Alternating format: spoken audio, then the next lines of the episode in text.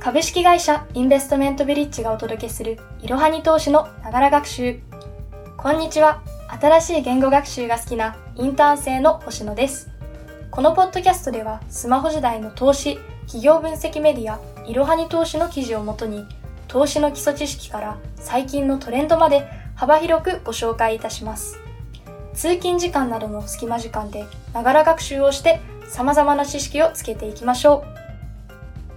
今日は週末エピソードです。今週放送した内容を振り返っていきましょう。月曜日はいろはにクイズボリューム7ということで、マザーズ指数と景気敏感株を確認していきました。皆様はクイズに正解できましたでしょうか？詳しくそれぞれの内容を振り返りたい方はエピソード92と93をご視聴ください。水曜日と金曜日はゼッピー井村氏の投資に至る全16プロセスを大公開後編をお届けいたしました。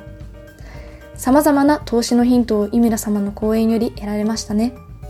まだご視聴されていない方はエピソード84から前編をお聞きください。では今週も良い週末をお過ごしください。来週もお楽しみに。本日も最後までご視聴いただきありがとうございました。ぜひこの番組への登録と評価をお願いいたします。ポッドキャストのほか、公式 LINE アカウント、Twitter、Instagram、Facebook と各種 SNS においても投稿しているので、そちらのフォローもよろしくお願いいたします。ローマ字でいろはに投資です。